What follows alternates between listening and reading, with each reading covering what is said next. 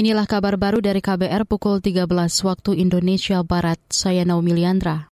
Menko Perekonomian Erlangga Hartarto bakal menghadiri panggilan pemeriksaan oleh Kejaksaan Agung pada Senin pekan depan. Meski begitu, Erlangga enggan berkomentar banyak terkait pemanggilan dirinya oleh Kejaksaan Agung. Ya pertama nanti hari sudah ada undangan saya akan hadir. Tentu kita saya akan hadir aja karena tentu uh, sesuai dan nanti dengan undangan. Itu tadi Menko Perekonomian Erlangga Hartarto. Selasa lalu Erlangga mangkir saat dipanggil Kejaksaan Agung. Sedianya ia akan diperiksa sebagai saksi kasus dugaan korupsi izin ekspor minyak sawit mentah atau CPO periode 2021-2022.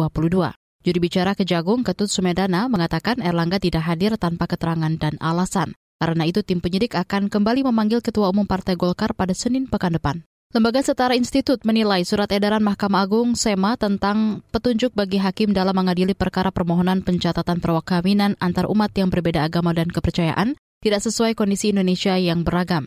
Melalui rilis tertulis yang diterima redaksi KBR hari ini, Setara menyebut SEMA tersebut merupakan bentuk kemunduran sekaligus menutup ruang kemajuan dunia peradilan dalam menjamin hak-hak warga negara yang beraneka ragam.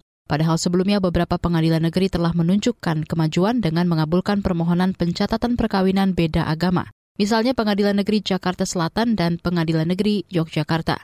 Untuk itu, Setara Institut mendesak Ketua Mahkamah Agung mencabut surat edaran MA SEMA. SEMA ini pada pokoknya memerintahkan pengadilan tidak mengabulkan permohonan pencatatan perkawinan antar umat berbeda agama dan kepercayaan.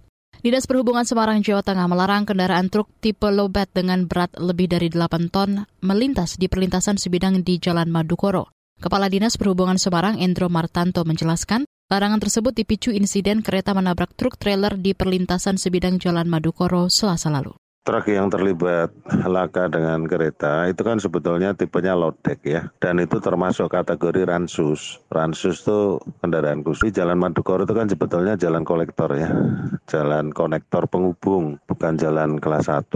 Terus terkait dengan larangan, ini pada akhirnya kita uh, akan berlakukan uh, larangan secara permanen terutama untuk angkutan uh, di atas 8 ton ya, 8 ton ya ini demi keselamatan dan kebaikan bersama.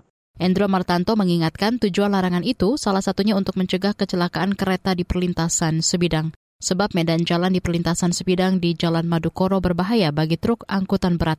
Sebelumnya terjadi kecelakaan antara kereta api berantas dan truk trailer di perlintasan sebidang Jalan Madukoro, Semarang, selasa malam lalu. Tak ada korban jiwa akibat kejadian tersebut. Namun 10 perjalanan kereta api menjadi terhambat. Demikian kabar baru saya Naomi Liandra.